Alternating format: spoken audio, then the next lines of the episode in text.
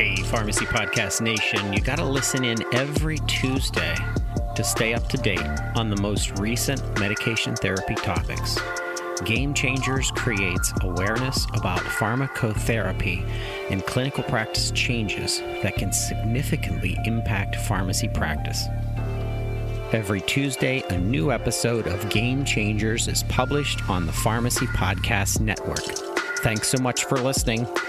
And always remember the pharmacist is the hub of healthcare.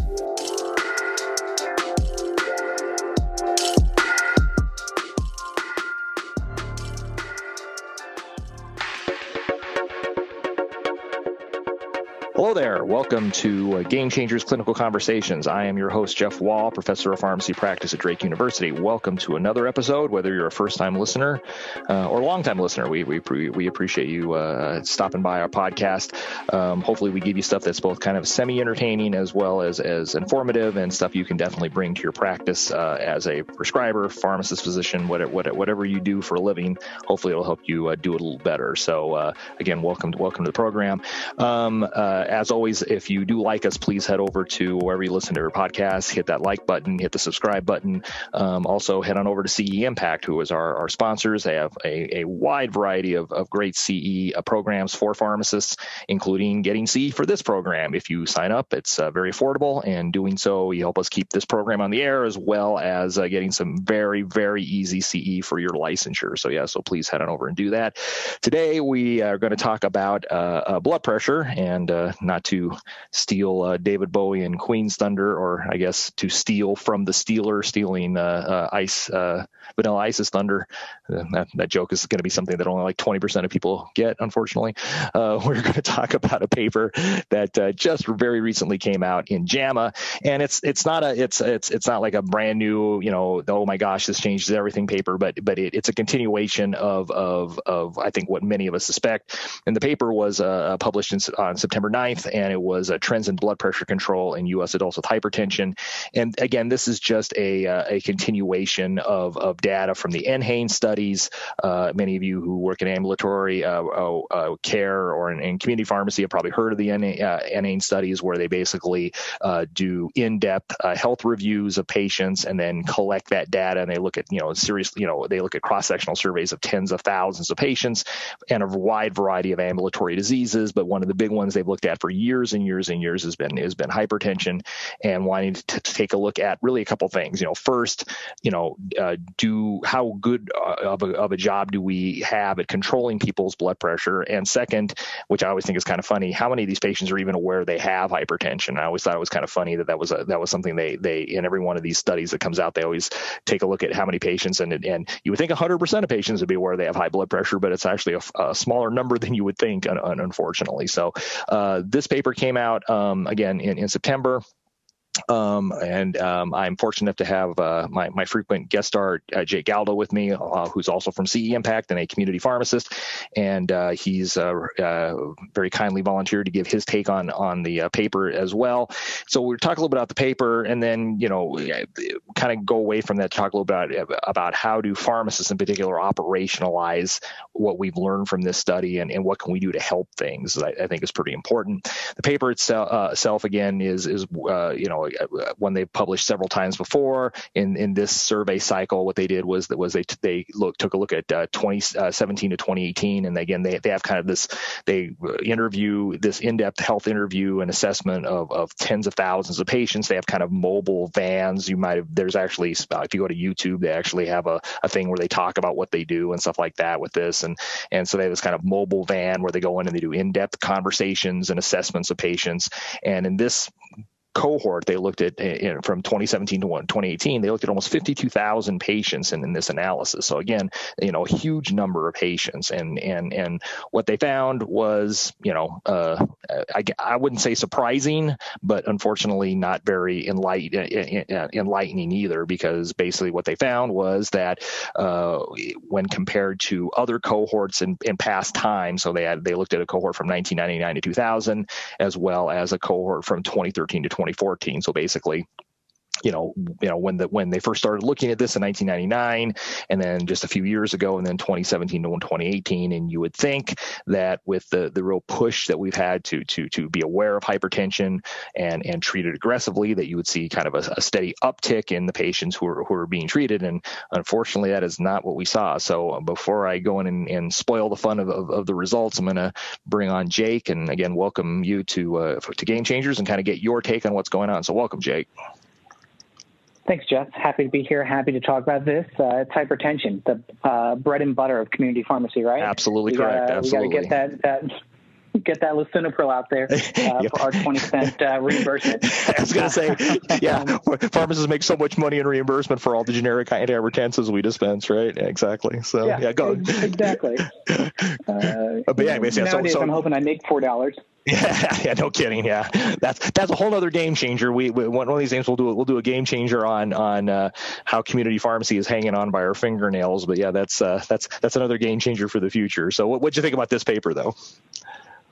So, so the first thing that jumped out to me on this paper, although being disappointed because you start to see us get better and then we come down, is exactly. I jumped into the methods and said, how do they actually check the blood pressure? And I'm pretty sure that they left the methodology from the last two decades. So they they like surprise pop in on a patient. I'm sure it's better than that, but we're going to go with it. They surprise pop in a patient. They do three blood pressure readings with 30 seconds between them after the patient sits for five minutes none of that is what we teach pharmacy students now or anybody in healthcare. Like, oh exactly. oh my gosh, like you're going to just like show up with your white coat and, you know, with a hazmat suit on because of COVID. Yeah. And then you're going to check their blood pressure three times, 30 seconds between it. You average the numbers and say, done, that is their blood pressure. And I just, I don't know. That that felt really off to me. But hey, it's standard. I'm assuming that's what they did two decades ago. Right. We can go run with it. Right. I, I wonder how many people had coffee and tobacco because if I knew I was getting a pop up visit by somebody, I might chain smoke a little bit ahead of time, drink my coffee. Right. Um, yeah, no, you, yeah, your points. Yeah, no, your point's exactly well taken. And one of the one of the things that the, the 2017 guidelines, I think, did a great job of of talking about is how everybody checks blood pressure incorrectly, right? And and and and you know, we we we as you just pointed out, you know, you I know I've got my annual exam coming up here in a couple weeks. I have no doubt that I'll be a little bit nervous when uh, they put the the sphygmomanometer on my arm and and and and and and uh, check my blood pressure. And we know white coat hypertension is a real thing. And and as you pointed out, how many of these people you know had had two cups of coffee or smoked a couple of cigarettes before they came in or had just you know you know finished working out. I mean, there's a million things that could change things that really don't really reflect 24 hour blood pressure reading. So you're absolutely correct on that. You also, when we were talking before, talked about the fact that when we talked about the 2017 guidelines, that there were some big changes in, in targets. So what do you think about that in relation to this paper? Oh my gosh, I think that that kind of has influenced what we see, right? So again, we started to see the numbers go up, saying uh, it's almost nominal data. Are you controlled or not, right? We saw right. the, that go up, so we were getting more patients controlled, and then all of a sudden it dropped off. Well, from a methodology standpoint, the study authors have defined controlled blood pressure as less than uh, 140, 140 over, 90, over 90, which I get. That that is kind of what we all agree upon. However, that's not really what guidelines stipulate anymore, particularly nope. for older patients. Um, and it and you can also see differences within comorbidities and targets that we recommend. And I, I really think that that's influenced this result. Right. Because I, I, all of a sudden we're not saying go for 140. It's different.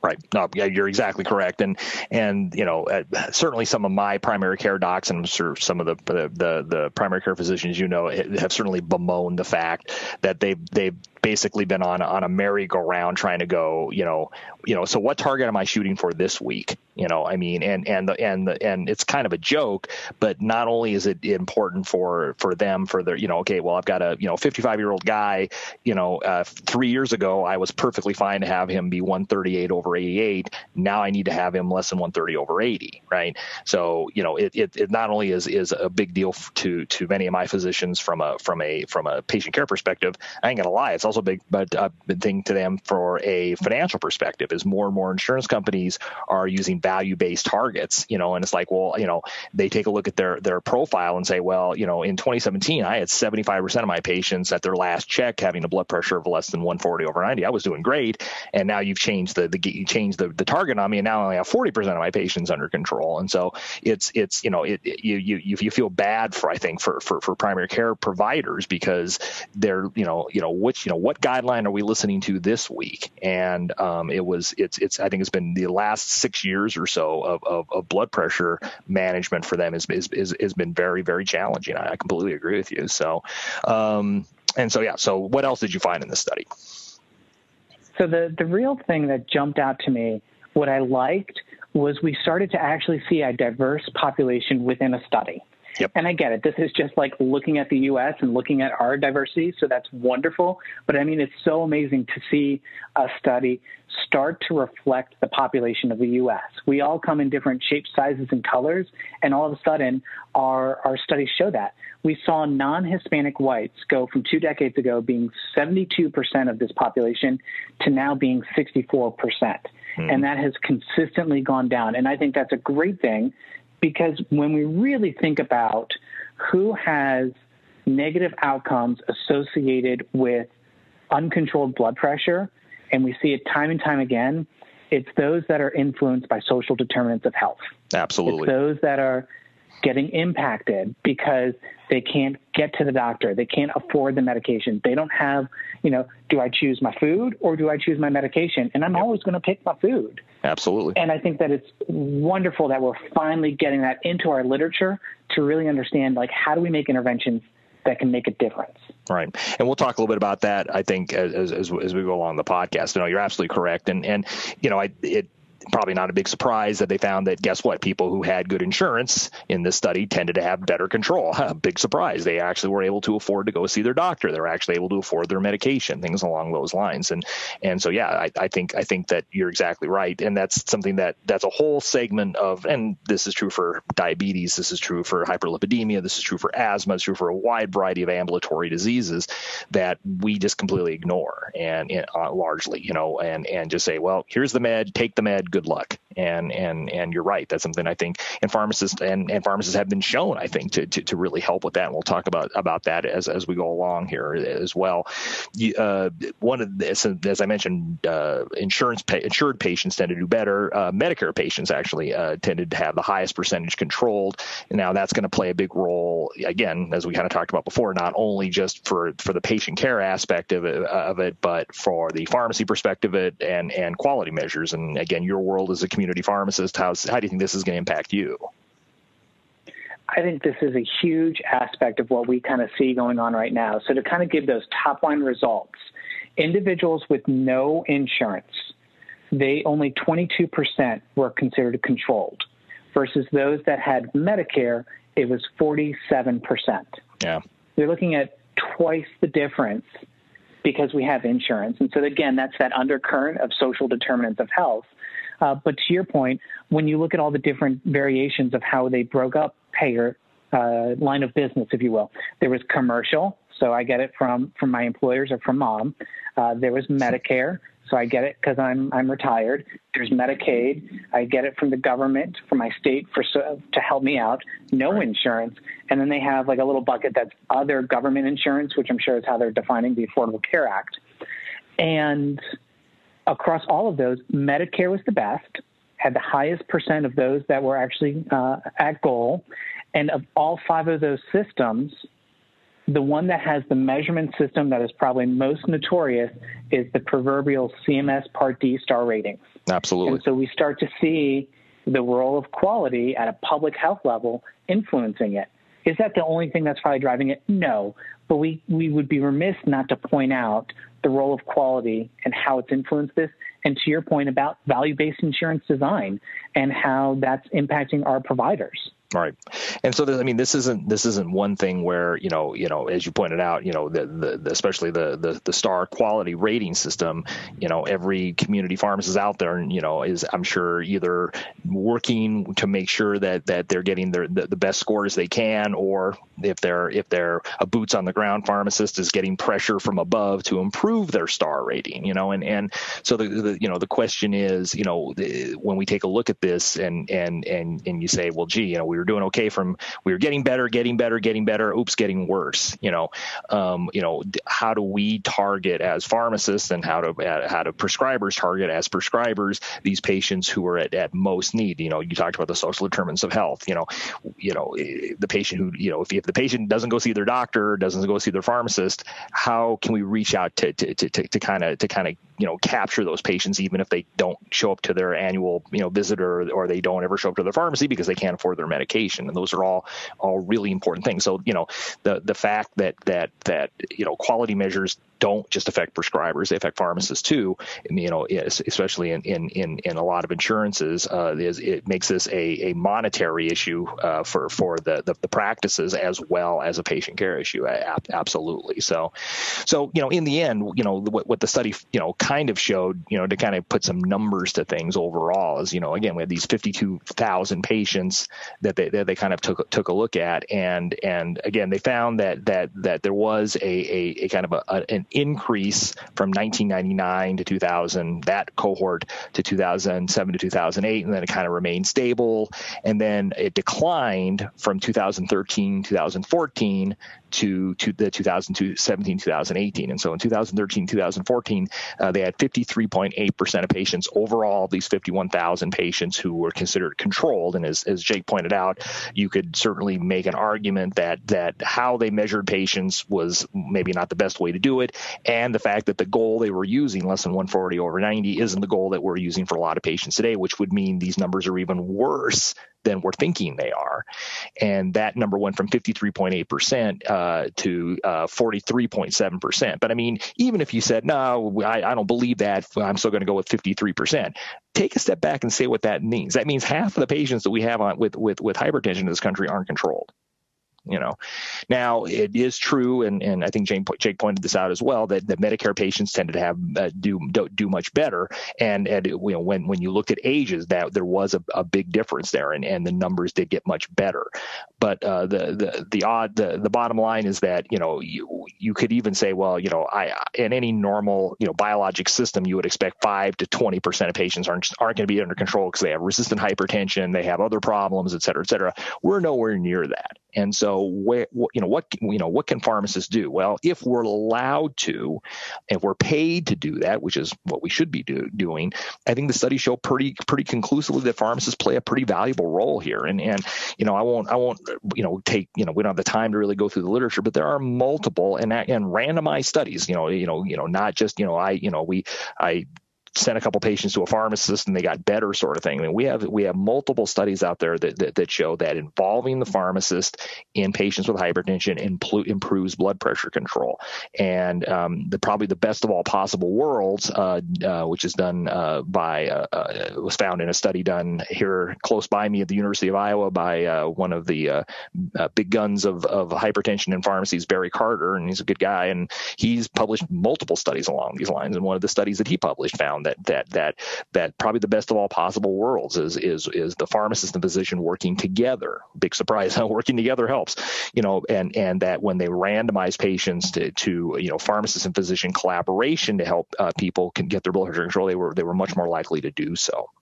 Now, of course, if you're going to be the head of a of a insurance company, you may say to yourself, "Well, yeah, but I can't afford to pay the pharmacist." Well, you know that's not really probably true either. There was a very very recent paper actually uh, that was published, I believe, in JAMA or in uh, JAMA Internal Medicine that looked at telemedicine and of, of hypertension and uh, found an, an, adjustment by pharmacists. So basically, the pharmacists work with physicians, came up with a protocol. The pharmacist would, would use telemedicine to, to interact with the patient and then make adjustments uh, to their medication regimen based on that with frequent follow up. And they actually found uh, an incredible cost savings. They found it not only decreased blood pressure, it actually decreased cardiovascular events So these patients not only got their numbers better, but they were less likely to do what we want antihypertensives to do, which is to decrease your risk of having heart attacks or strokes, right? And they actually put some some some money to those to those numbers and actually found that in in the system they were reviewing in this paper, they they they estimated a seven hundred and fifty thousand dollar savings or about nineteen hundred dollars per patient and that was for involving the pharmacist. So again, you could you could hire uh, uh, several pharmacists with, with with that kind of savings and still pocket some some difference if, if, if you're if you're a payor or or a health system. So you know I think I think pharmacists you know have not only been shown to improve patient care, but they're also cost effective when they do so. The other thing that pharmacists can do again and, and as part of a team is reach out to those patients that Jake pointed out that don't go see their physician or don't go to the pharmacy because they can't afford to. And um, many of you I'm sure have read heard of the of the uh, barbershop study that came out a couple years ago in JAMA, where uh, they went to uh, barbershops that were largely frequented by African Americans, and uh, uh, uh, they had a team that would go to these to these barbershops to measure blood pressure. They had protocols for starting medications and adjusting medications and answering questions and counseling patients. And the leader of that team was a pharmacist, and found again in these patients who were probably less likely to go see their their physician uh, or you know, or, go, go, be put on medications or be adherent to medications, they found that it helped in control blood pressure. So even getting pharmacists out behind the counter and getting them into the into the uh, into the community has been shown to be beneficial. So, you know, I don't think there needs to be too many other studies um, out there that shows this. I, I, I, don't think I don't think that that that the, the profession of pharmacy really needs to say, you know, we're trained to help you guys do this and let us help, and we can not only you know get your numbers numbers better. We can not only improve uh, outcomes, we can not only be cost effective while we're doing it, but we can even get into the places where patients who, ha- who have social determinants of health that make it difficult for them to see their physician or their pharmacist or cultural differences that make it more uh, less likely than to see healthcare providers, we can get in there and talk to them. So, you know, the question is, you know, will the federal government, will state government, will insurers themselves say, you know, it's worth us paying pharmacists to do this. And of course, as a pharmacist, I certainly hope they do. Now, as Jake and I were talking before we we started this this this podcast, you know, this is all great, but if you're listening to me as a community pharmacist on your way to work, you're like, yeah, that's terrific, but I'm not starting a, a, a hypertension clinic tomorrow, and unfortunately, nobody's paying me to go out to a barber shop to go check somebody's blood pressure. So what can I do today to help patients? And there's a number of pearls I think that that that that pharmacists can do, you know, you know, pretty easily in patients. And you know, first, of course, is the stuff that we that community pharmacists do every day, which is making sure that patients are being adherent, making sure that they can afford their medications, looking out for side effects, things along those lines. But but what else can we do? Well, one of the big things that I think pharmacists can can really do in some of these patients is is is watch out for secondary hypertension. And the studies have, have suggested that we probably underestimate the number of patients who whose hypertension is either caused by or exacerbated by other outside uh, issues. And uh, uh, I've often told my students when I talk about hypertension that that this is a, a, key place where community pharmacists could really make a difference because it's the community pharmacist who knows one if someone's using one pharmacy, all the, the antihypertensives they're on. And two, while we might not know if they're exactly being adherent, we at least know they're picking up the medications, right? So we may, we may not be able to actually say for sure they took every single one of the pills that month, but we probably know better than anybody else. At least they're at least they're paying the money to pick up their prescriptions every month. And and so, you know, sitting down in a patient who say is on four antihypertensives and now shows up to the pharmacy with their fifth antihypertensive, you know, first of all, assuring that you know the, all the different people who are prescribing these knows that the other what the other hand is doing, as it were. Second of all, kind of assessing whether the patient's being adherent, and then if that's all those are the cases, then I think the third thing to do is is to if they have time to kind of probe and see are there other uh, issues that could be exacerbating it. There's a number of over-the-counter medications, for example, non-steroidals, a drug we usually don't associate with hypertension. I think most average people don't, has been shown in studies to actually, in some patients, make their control of hypertension worse. Um, it, eh, you know, so you know, are you, gee, are you taking a lot of ibuprofen and nobody knows about it? Stuff like that. Are they on other medications that are, are likely to increase blood pressure? Things like uh, the SNRIs, things like calcineurin inhibitors. Again, sometimes if you have multiple prescribers, they don't left the hand doesn't know what the right hand's doing, and that can certainly be an issue. And if all those things have been kind of checked off, then I think it's it's time to have a conversation with the patient and or the provider about has this person been assessed for secondary hypertension. The STOP 2 study was published three or four years ago, and I think really kind of codified what a lot of my internists I think have known for a long, long time is that if you've got a, a patient on multiple antihypertensives, they very well may have secondary hypertension. There may be a, there may be a, another reason that is causing or, or worsening their high blood pressure, and one of the most common ones in the United States is hyperaldosteronism.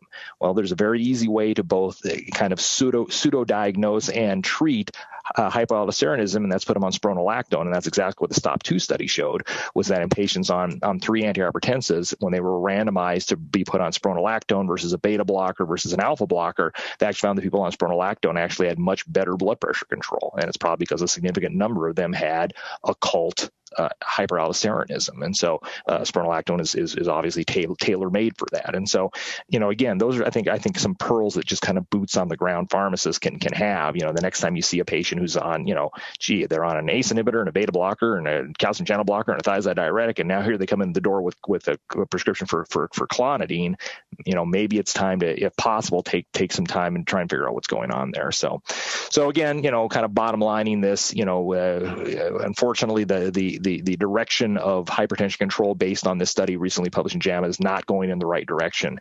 Um, and I think pharmacists can play a big role in helping prescribers and patients get, get, get to where we want to be with that. So we'll wrap up in just a second, but first a word from CE Impact, our sponsor, uh, right now.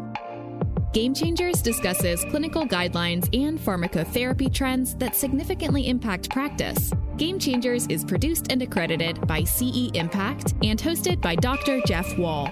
New episodes are released each week and available for pharmacy continuing education credit to CE Impact subscribers. CE Impact subscription service brings you the CE you need on the topics that matter the most. Check out the link to sign up in the show notes. Use code PODCAST for a Pharmacy Podcast Network discount. So, high blood pressure with the new 2017 guidelines, more people than ever before are going to have that diagnosis.